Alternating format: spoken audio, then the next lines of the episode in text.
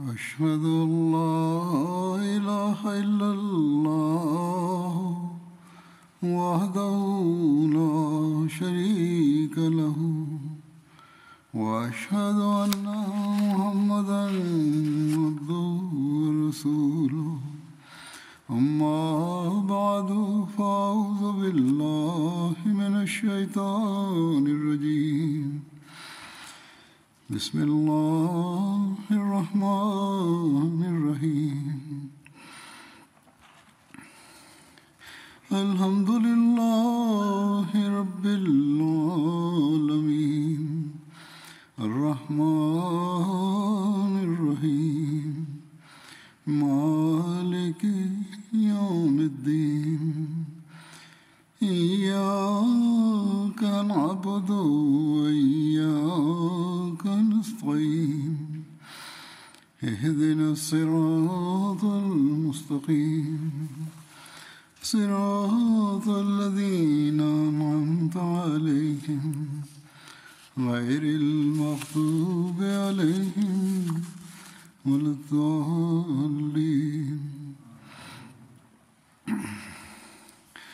آج کل حضرت ابو بکر صدیق رضی اللہ عنہ کا ذکر ہو رہا ہے بعض غزوات کا بھی ذکر ہوا تھا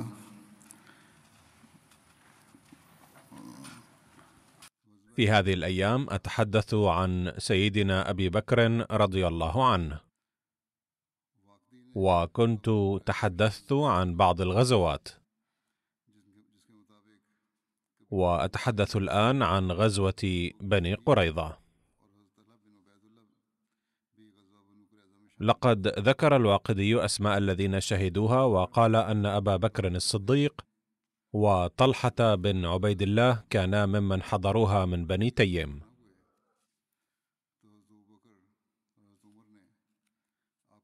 وروى عبد الرحمن بن غنم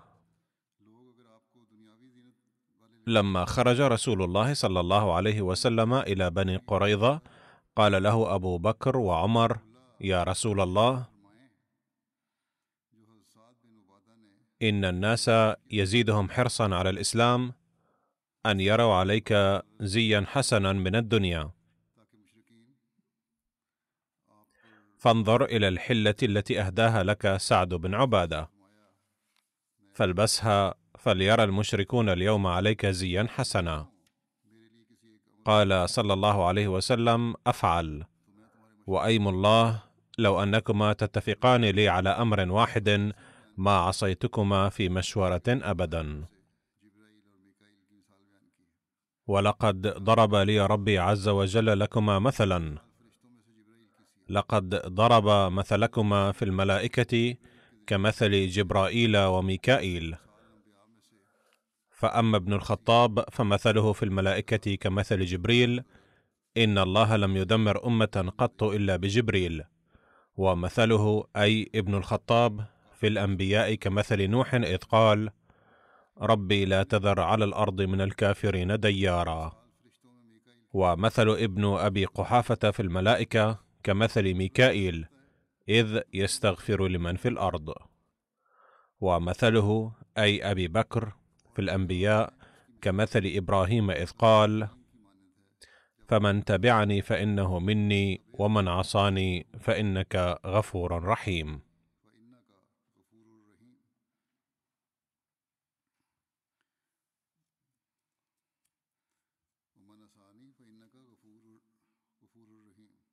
يترجم حضرته الآية السابقة إلى اللغة الأردية.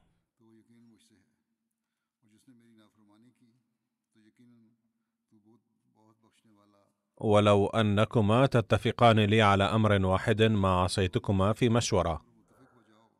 ولكن شأنكما في المشورة شتى كمثل جبريل وميكائيل ونوح وإبراهيم. وهناك رواية بصدد محاصرة النبي صلى الله عليه وسلم لبني قريظة عن عائشة بنت سعد عن أبيها قال قال لي رسول الله صلى الله عليه وسلم يا سعد تقدم فرمهم. فتقدمت حيث تبلغهم نبلي ومعي نيف على الخمسين أي من السهام.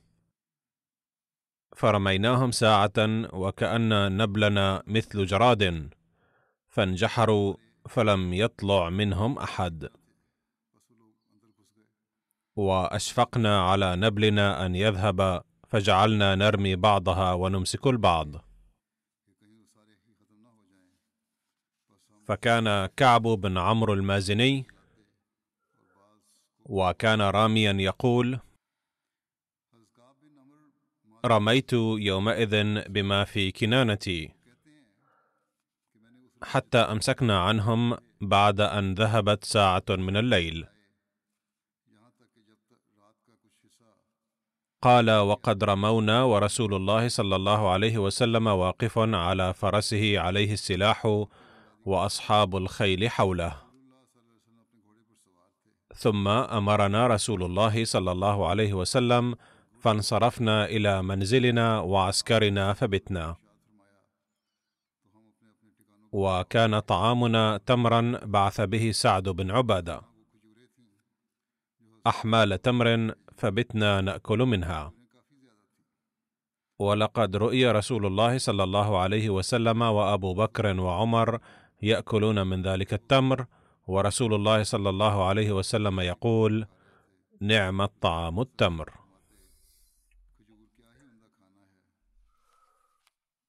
وكان سعد بن معاذ رضي الله عنه حكم في مصير بني قريظة.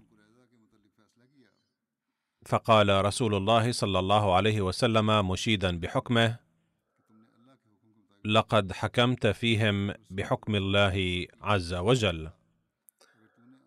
فدعا سعد قال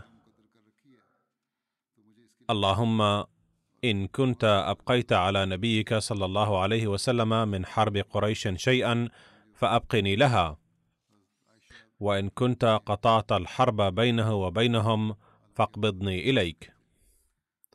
قالت عائشة فانفجر كلمه أي جرحه وكان قد برئ حتى ما يرى منه إلا مثل الخرس أي لم يبقى من الجرح إلا أثر بسيط.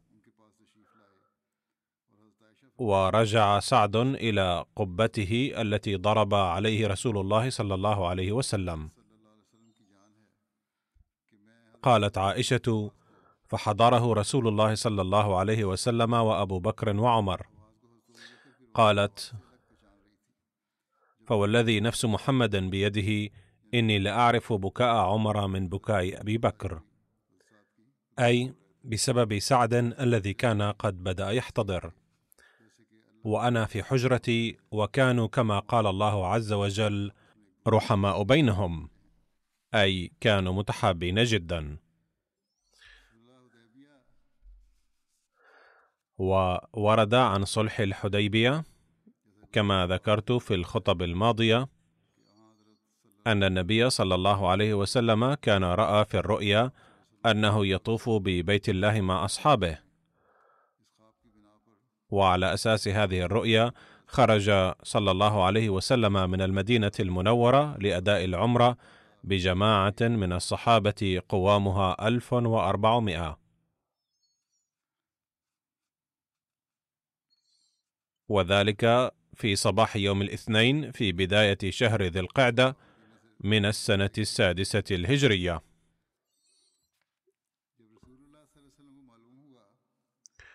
ولما علم النبي صلى الله عليه وسلم أن كفار مكة قد استعدوا لمنعه من دخول مكة استشار صحابته. فقال أبو بكر رضي الله عنه يا رسول الله إنما جئنا معتمرين ولم نجئ لقتال أحد ونرى أن نمضي لوجهنا فمن صدنا عن البيت قاتلناه. في صلح الحديبية عندما بدأت السفارة للتفاوض مع قريش. جاء عروة من قبل الكفار للتفاوض مع النبي صلى الله عليه وسلم وقال أي محمد أرأيت إن استأصلت أمر قومك؟ هل سمعت بأحد من العرب اجتاح أهله قبلك؟ وإن تكن الأخرى أي لو كانت الغلبة لقريش عليك فإني والله لأرى وجوها وإني لأرى أوشابا من الناس خليقا أن يفروا ويدعوك. فقال أبو بكر الصديق لعروة بن مسعود بلهجة شديدة جدا امصص اللات أي اذهب واعبد صنمك اللات. فقال عروة من ذا؟ قالوا أبو بكر. قال أما والذي نفسي بيده لولا يد كانت لك عندي لم أجزك بها لأجبتك. وكانت منة أبي بكر رضي الله عنه أنه كان قد ساعد عروة بعشر من العشار ليدفع الدية. على أي حال قال عروة ذلك وجعل يكلم النبي صلى الله عليه وسلم. عند صلح الحديبية حين كان العهد مع قريش يكتب قال عمر بن الخطاب فأتيت نبي الله صلى الله عليه وسلم فقلت ألست نبي الله حقا؟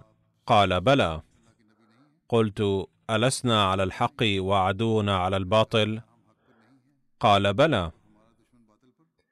قلت فلم نعطي الدنية في ديننا إذن؟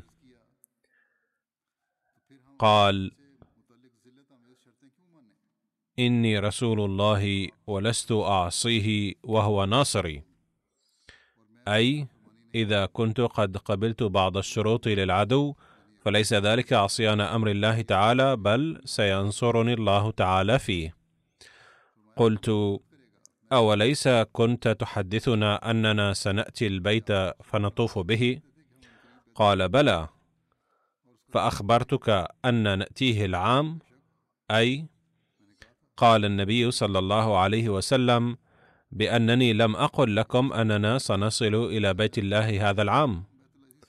قال عمر قلت لا. قال صلى الله عليه وسلم فإنك آتيه ومطوف به. قال عمر فأتيت أبا بكر فقلت يا أبا بكر أليس هذا نبي الله حقا؟ قال بلى. قلت ألسنا على الحق وعدونا على الباطل؟ قال بلى. قلت فلم نعطي الدنية في ديننا إذن؟ قال أيها الرجل إنه لرسول الله صلى الله عليه وسلم وليس يعصي ربه وهو ناصره. فقد رد أبو بكر بالكلمات نفسها التي رد بها النبي صلى الله عليه وسلم. فاستمسك بغرزه فوالله إنه على الحق. قلت أليس كان يحدثنا أن سنأتي البيت ونطوف به؟ قال بلى. أفأخبرك أنك تأتيه العام؟ قلت لا. قال فإنك آتيه ومطوف به. قال الزهري قال عمر فعملت لذلك اعمالا أي لأكفر عن هذا الخطأ. هذه الرواية أخذت من البخاري.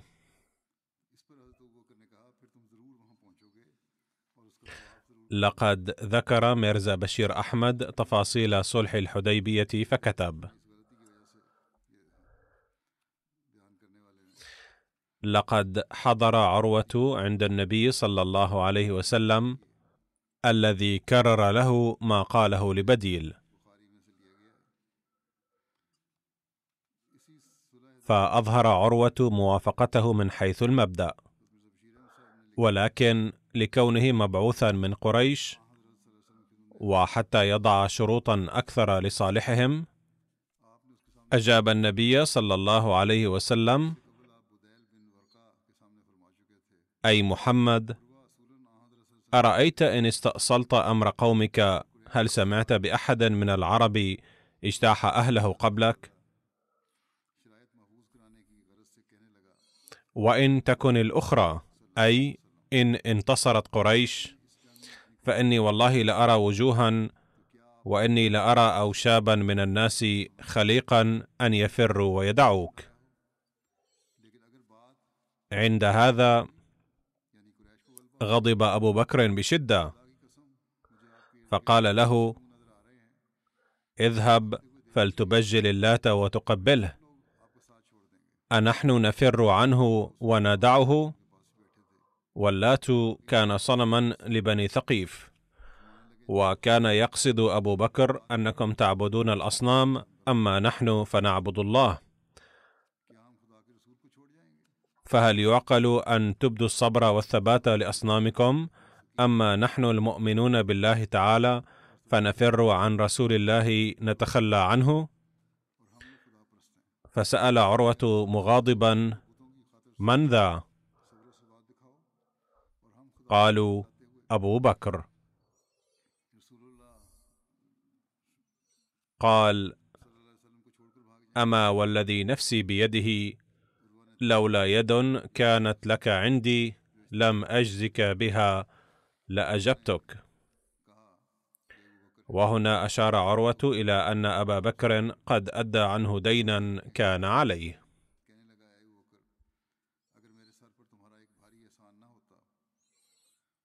لقد ورد في رواية البخاري أنه وبينما كانوا يكتبون معاهدة الصلح مع قريش وكان قد تم الاتفاق على الشروط دخل ابن سهيل أبو جندل وهو يرسف في القيود والسلاسل. فطالب سهيل الذي كان سفيرا من أهل مكة بتسليمه له فسلمه النبي صلى الله عليه وسلم لقريش.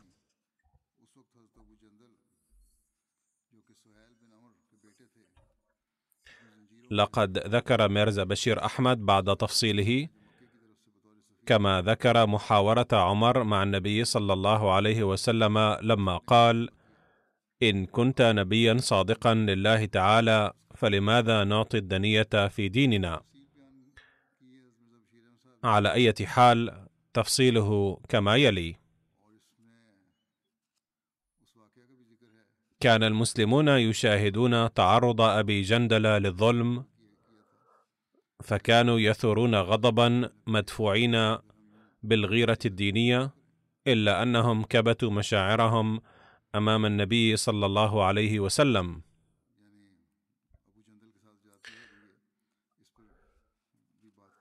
ولكن عمر لم يقدر على كبح جماح نفسه. فاقترب من النبي صلى الله عليه وسلم وقال بصوت مرتعش ألست نبي الله حقا؟ قال بلى.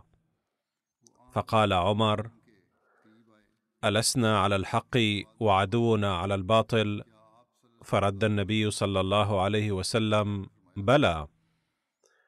فقال فلم نعطي الدنية في ديننا؟ ونظرا إلى حالة عمر رد عليه النبي صلى الله عليه وسلم بكلمات مختصرة إني رسول الله ولست أعصيه وهو ناصري ولكن ظل الهياج في طبع عمر يتفاقم فقال أوليس كنت تحدثنا أن سنأتي البيت فنطوف به؟ قال صلى الله عليه وسلم بلى أفأخبرتك أن نأتيه العام؟ فقال عمر لا. قال صلى الله عليه وسلم فإنك آتيه ومطوف به بإذن الله. ومع ذلك بقي عمر مهتاجا دون أن يطمئن ولكنه لم يتكلم بسبب مهابة النبي صلى الله عليه وسلم فانصرف وجاء إلى أبي بكر وتبادل معه الحديث نفسه. ورد عليه أبو بكر رضي الله عنه ردودا مناسبة وقال أيضا على سبيل النصيحة ما معناه؟ على رسلك يا عمر فإن اليد التي بها أمسكت حبل الله تعالى لا تدعها تسترخي لأنه والله إن الذي أعطينا أيدينا في يده صادق حتما. يقول عمر رضي الله عنه ما مفاده لقد قلت ما قلت في شدة الحماس ولكن ندمت بعد ذلك بشدة وصليت وصمت وتصدقت كثيرا على سبيل النوافل وحررت العبيد توبة على ما صدر مني. يقول سيدنا المصلح الموعود رضي الله عنه في بيان وقائع صلح الحديبية عندما ذهب النبي صلى الله عليه وسلم للطواف بالكعبة وعلم الكفار بذلك ارسلوا إليه صلى الله عليه وسلم زعيما لهم ليقترح عليه ألا يأتي للطواف هذا العام. فجاء هذا الزعيم إلى النبي صلى الله عليه وسلم وبدأ بالكلام وفي أثناء الكلام لمس الزعيم لحية رسول الله صلى الله عليه وسلم وقال أرجوك ألا تقوم بالطواف هذا العام بل أخر مشروعك هذا إلى العام القادم. يقول سيدنا المصلح الموعود رضي الله عنه من المألوف في بلاد آسيوية أن الناس عندما يريدون من أحد أن يقبل كلامهم يلمسون لحيته على سبيل التوسل. أو يلمسون لحيتهم ويقولون أنا زعيم قوم فأرجوك أن تقبل كلامي. فعلى هذا المنوال لمس هذا الزعيم أيضا لحية رسول الله صلى الله عليه وسلم. فتقدم صحابي وضرب ذراعه وصرخ في وجهه قائلا أكفف يدك. عرف الزعيم هذا الصارخ وقال له أأنت الذي أحسنت إليه بمناسبة كذا وكذا فتأخر الصحابي بسماع ذلك ثم لمس الزعيم لحية رسول الله صلى الله عليه وسلم مرة أخرى متوسلا إليه. يقول الصحابة أنهم غضبوا بشدة على لمسه لحية رسول الله صلى الله عليه وسلم على هذا النحو ولكن لم نجد رجلا لم يحسن إليه الزعيم المذكور في مناسبة ما.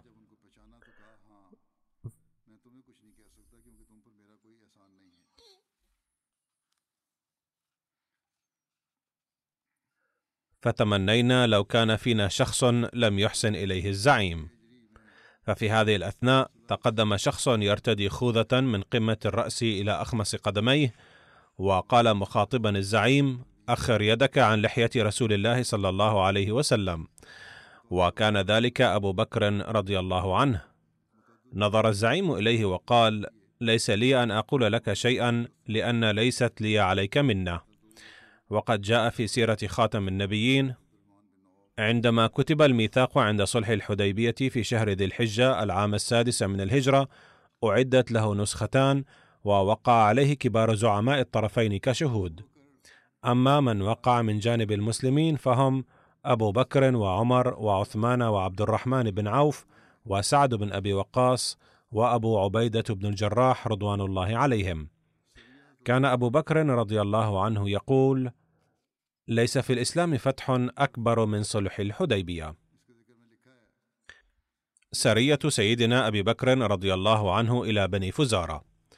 لقد ورد في بيانها أنها وقعت في العام السادس من الهجرة.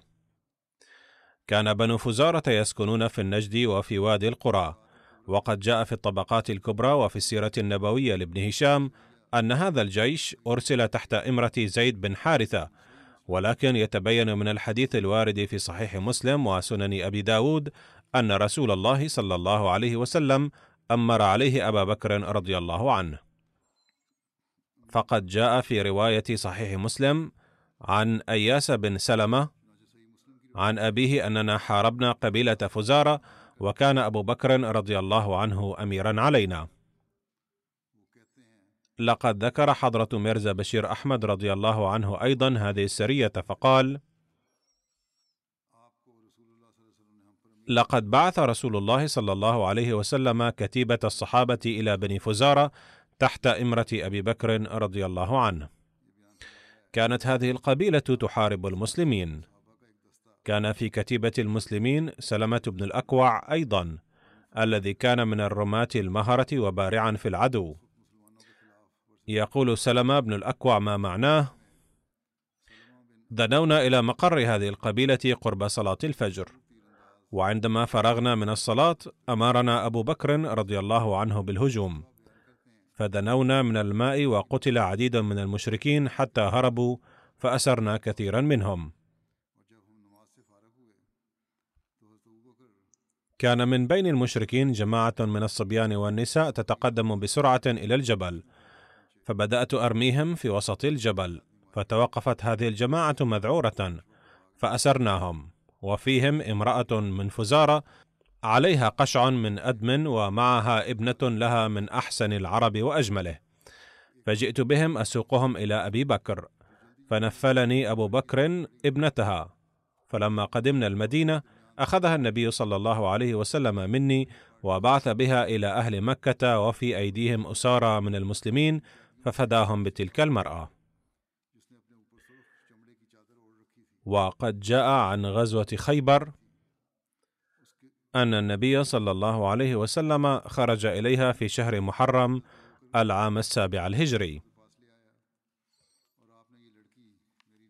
إن خيبر نخل تقع على بعد 184 كيلومترا جنوب المدينة، وفيها سلسلة من الصخور البركانية. كانت في خيبر حصون كثيرة لليهود ولا تزال آثار بعضها موجودة إلى اليوم.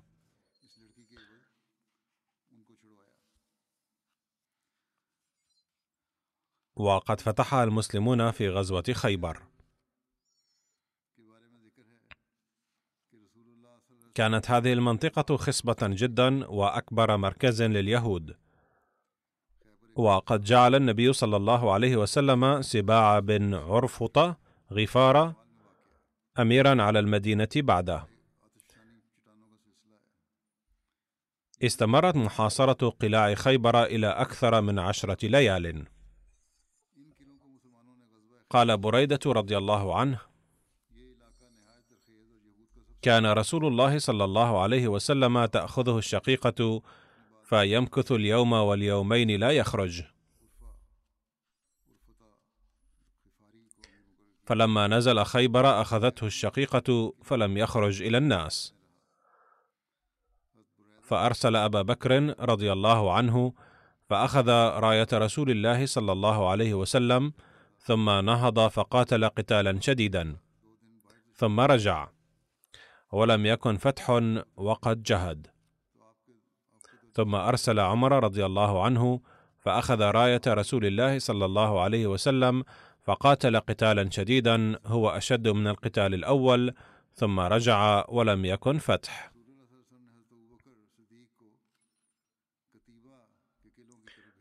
لقد ورد في معظم كتب التاريخ والسير أن أبا بكر وعمر رضي الله عنهما امرا على الجيش ولكن لم يكتب لهما فتح القلعة. غير أن هناك كتاب بعنوان سيدنا الصديق الأكبر طبع في لاهور بباكستان في فبراير 2010 وقد قرأه الباحثون من جماعتنا وبعثوا إلي ما جاء فيه. كتب فيها المؤلف أن أبا بكر رضي الله عنه فتح تلك القلعة ولكنه لم يكتب أي مصدر عن ذلك. قال أمر على جيش أبو بكر لفتح قلعة وفتحها وولي عمر لفتح قلعة ثانية وهو أيضا فتحها وولي محمد بن مسلمه مهمة فتح قلعة ثالثة ولكنه لم ينجح. فقال النبي صلى الله عليه وسلم صباح الغد لأعطين الراية رجلا يحب الله ورسوله ويفتح الله على يديه. فأعطى الراية عليا ففتح قلعة قموس وهناك رواية للواقدي عن غزوة خيبر. والناس يقرؤون تاريخ الواقدي. لذا أذكر هذه الرواية ولكنها ليست ضروريا أن تكون صحيحة مئة في المئة. فقال في خيبر قال للنبي صلى الله عليه وسلم الحباب بن المنذر يا رسول الله إن اليهود ترى النخل أحب إليهم من أبكار أولادهم فاقطع نخلهم. فأمر رسول الله صلى الله عليه وسلم بقطع النخل ووقع المسلمون في قطعها حتى أسرعوا في القطع. هذا لا يمكن أن يقبل مئة في المئة. فجاءه أبو بكر فقال يا رسول الله إن الله عز وجل قد وعدكم خيبر وهو منجز ما وعدك. فلا تقطع النخل. فأمر فنادى منادي رسول الله صلى الله عليه وسلم فنهى عن قطع النخل.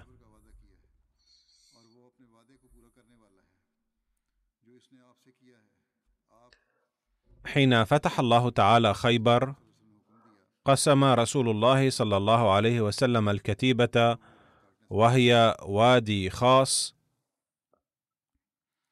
بين قرابته وبين نسائه وبين رجال المسلمين ونساء أعطاهم منها. وفي تلك المناسبة قسم رسول الله صلى الله عليه وسلم لأبي بكر بن أبي قحافة مئة وسق من القمح والتمر بالإضافة إلى أقاربه الآخرين. الوسق ستون صاعا والصاع يساوي كيلوين ونصف. وهكذا يكون سهم أبي بكر خمسة عشر ألف كيلو تقريبا. سرية أبي بكر رضي الله عنه إلى نجد. ونجد شبه صحراء ولكنها منطقة خضراء. وفيها أودية متعددة وجبل وتمتد نحو الجنوب إلى اليمن ونحو الشمال إلى صحراء الشام والعراق. وفي غربها تقع الحجاز وترتفع عن سطح البحر بحدود 1200 متر. حين اجتمع بنو كلاب في نجد ضد المسلمين بعث رسول الله صلى الله عليه وسلم لمواجهتهم. وحدثت في شعبان سنة سبع للهجرة وعن سلمة بن الأكوع عن أبيه قال بعث رسول الله صلى الله عليه وسلم أبا بكر وأمره علينا.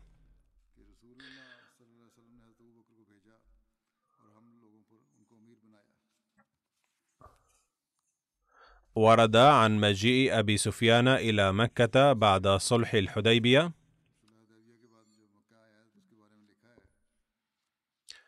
قبيلة بني بكر التي كانت حليفة قريش هاجمت بني خزاعة حليفة المسلمين مخالفين بذلك صلح الحديبية. وساعدت قريش بني بكر بالأسلحة والركوبات ولم يراعوا شروط صلح الحديبية. وقالوا بكل تكبر نحن لا نبالي بأي معاهدة. عندها أراد أبو سفيان تجديد معاهدة صلح الحديبية فجاء إلى المدينة وقابل النبي صلى الله عليه وسلم لكنه أعرض عنه.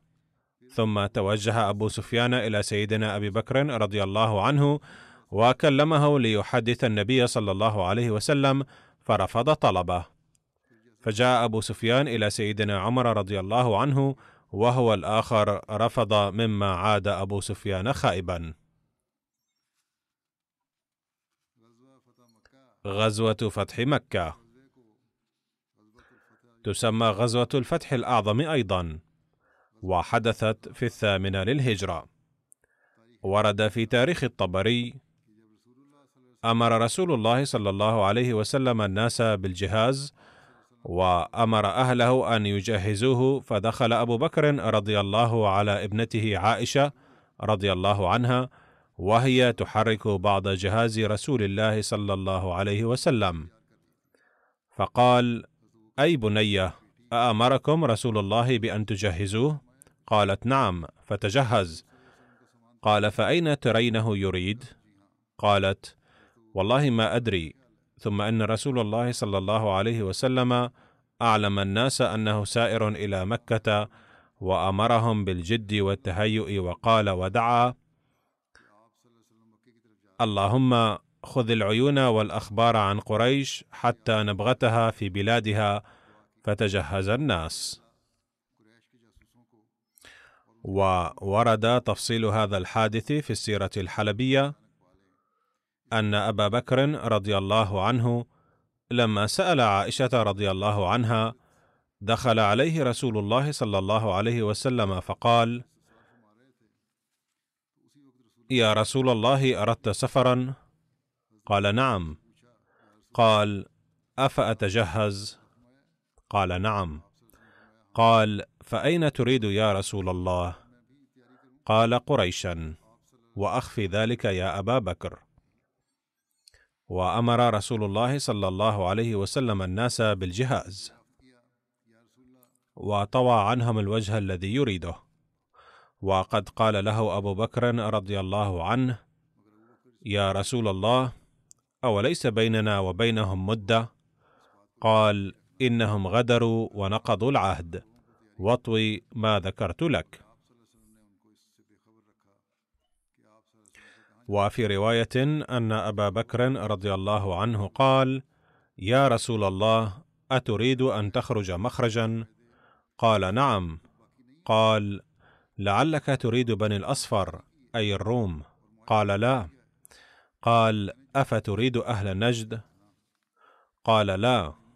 قال فلعلك تريد قريشا؟ قال نعم. قال يا رسول الله أليس بينك وبينهم مدة؟ قال أولم يبلغك ما صنعوا ببني كعب يعني خزاعة؟ قال وأرسل صلى الله عليه وسلم إلى أهل البادية ومن حوله من المسلمين في كل ناحية يقول لهم من كان يؤمن بالله واليوم الآخر فليحضر رمضان بالمدينة. فقدمت المدينة بحسب إعلان النبي صلى الله عليه وسلم من قبائل العرب أسلم وغفار ومزينه وأشجع وجهينة. ثم دعا رسول الله صلى الله عليه وسلم اللهم خذ العيون والأخبار عن قريش حتى نبغتها في بلادها. وأخذ بالأنقاب على جميع الطرق للاطلاع على كل ذاهب وقادم. وقال لهم لا تدعوا احدا يمر بكم تنكرونه إلا رددتموه لئلا يعرف قريش استعداد المسلمين. قال سيدنا المصلح الموعود رضي الله عنه بيانا لتفصيل هذه الواقعة. طلب رسول الله صلى الله عليه وسلم من إحدى زوجاته أن تحزم حقائبه للسفر فبدأت بذلك. وقال رسول الله صلى الله عليه وسلم لعائشة رضي الله عنها أن تعد له الشعير أو تحمص بعض الحبوب الأخرى. فكان الأكل في ذلك العصر من هذا القبيل. فبدأت هي أيضا تصفية الحبوب من التراب وغيره. في هذه الأثناء جاء أبو بكر رضي الله عنه إلى بيت ابنته وحين لاحظ التجهيز سألها يا عائشة ما الذي يجري؟ وهل يستعد رسول الله صلى الله عليه وسلم لسفر؟ قالت يبدو أنه يستعد للسفر إذ أمرنا صلى الله عليه وسلم للاستعداد. قال هل هذا استعداد لقتال؟ قالت لا أدري. إنما قال لنا أن نعد جهاز سفره ونشتغل في ذلك. بعد يومين أو ثلاثة أيام دعا رسول الله صلى الله عليه وسلم أبا بكر وعمر رضي الله عنهما وقال تعرفان أن رجال بني خزاعة جاءوا إلى هنا ثم أخبرهما بما جرى وقال كان الله تعالى قد أخبرني سلفا بأن أهل مكة قد غدروا وبيننا وبينهم عهد. ومما ينافي مقتضى الإيمان أن نخاف ولا نستعد للمبارزة نظرا إلى قوة أهل مكة. لذا سوف نذهب إلى هناك فما رأيكما؟ قال أبو بكر يا رسول الله إنك قد عاهدتهم ثم هم قومك فهل ستقتل قومك؟ قال صلى الله عليه وسلم لن نقتل قومنا بل سنقتل ناقضي العهد. ثم سأل صلى الله عليه وسلم عمر رضي الله عنه فقال عمر بسم الله كنت أدعو كل يوم أن نجد فرصة لنقاتل الكفار دفاعا عن رسول الله صلى الله عليه وسلم.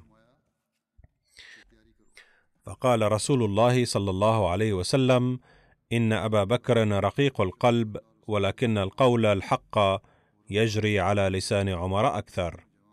ثم قال فاستعدوا للسفر. ثم أرسل صلى الله عليه وسلم إعلانا إلى القبائل المجاورة بأن الذي يؤمن بالله ورسوله فليحضر المدينة في مستهل شهر رمضان. فبدأت الجيوش تجتمع حتى تكون الجيش من عدة آلاف وخرج رسول الله صلى الله عليه وسلم للقتال. فعندما خرج رسول الله صلى الله عليه وسلم وقال اللهم إني أسألك أن يتم آذان أهل مكة وتعمي عيونهم لئلا يرونا ولا يبلغ آذانهم كلامنا. فخرج رسول الله صلى الله عليه وسلم ولم يصل إلى مكة خبر خروج جيش قوامه عشرة آلاف مع أنه كان في المدينة مئات المنافقين فهذه كانت أفعال الله. وقد ورد في الطبقات لابن سعد أن ركب المسلمين هذا نزل مر الظهران عشاء وهو موضع على بعد 25 كيلومترا من مكة على طريق المدينة أي كان الركب على بعد 25 كيلومترا من مكة. فأمر أصحابه فأوقدوا عشرة آلاف شعلة نار. ولم يبلغ قريشا مسيره وهم كانوا حزانا ويخافون من أن يغزوهم النبي صلى الله عليه وسلم. فصحيح أن الخبر لم يصل إليهم إلا أنهم كانوا يفكرون أنه اندلاع الحرب الآن محتم. فكانوا يهتمون بذلك ويبدو أنه كتب هنا خطأ أنهم إذ كانوا قد علموا بمسيرهم وربما علموا بذلك بعد وصولهم إلى هناك.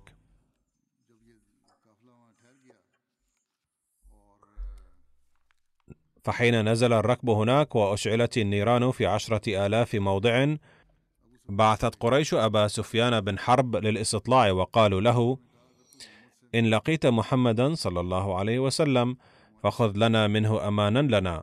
فخرج أبو سفيان بن حرب وحكيم بن حزام وبديل بن ورقاء. فلما رأوا العسكر فزعوا كثيرا.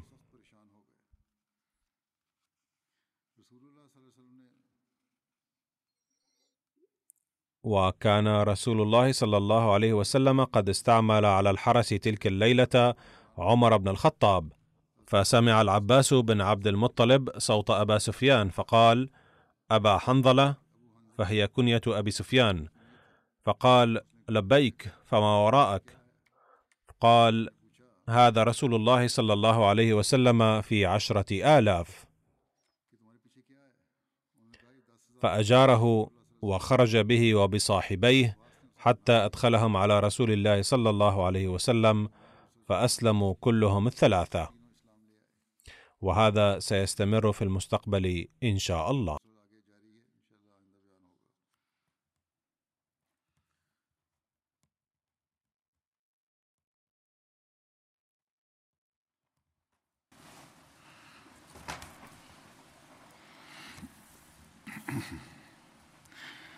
الحمد لله الحمد لله نحمده ونستعينه ونستغفره ونؤمن به ونتوكل عليه ونعوذ بالله من شرور أنفسنا ومن سيئات أعمالنا. من يهده الله فلا مضل له ومن يضلل فلا هادي له.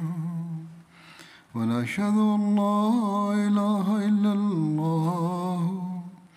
ونشهد أن محمدا عبده ورسوله. عباد الله رحمكم الله. إن الله يأمر بالعدل واللسان وإيتاء ذي القربى وينهى عن الفحشاء والمنكر والبغي يعظكم لعلكم تذكرون اذكروا الله يذكركم ودوه يستجب لكم ولذكر الله أكبر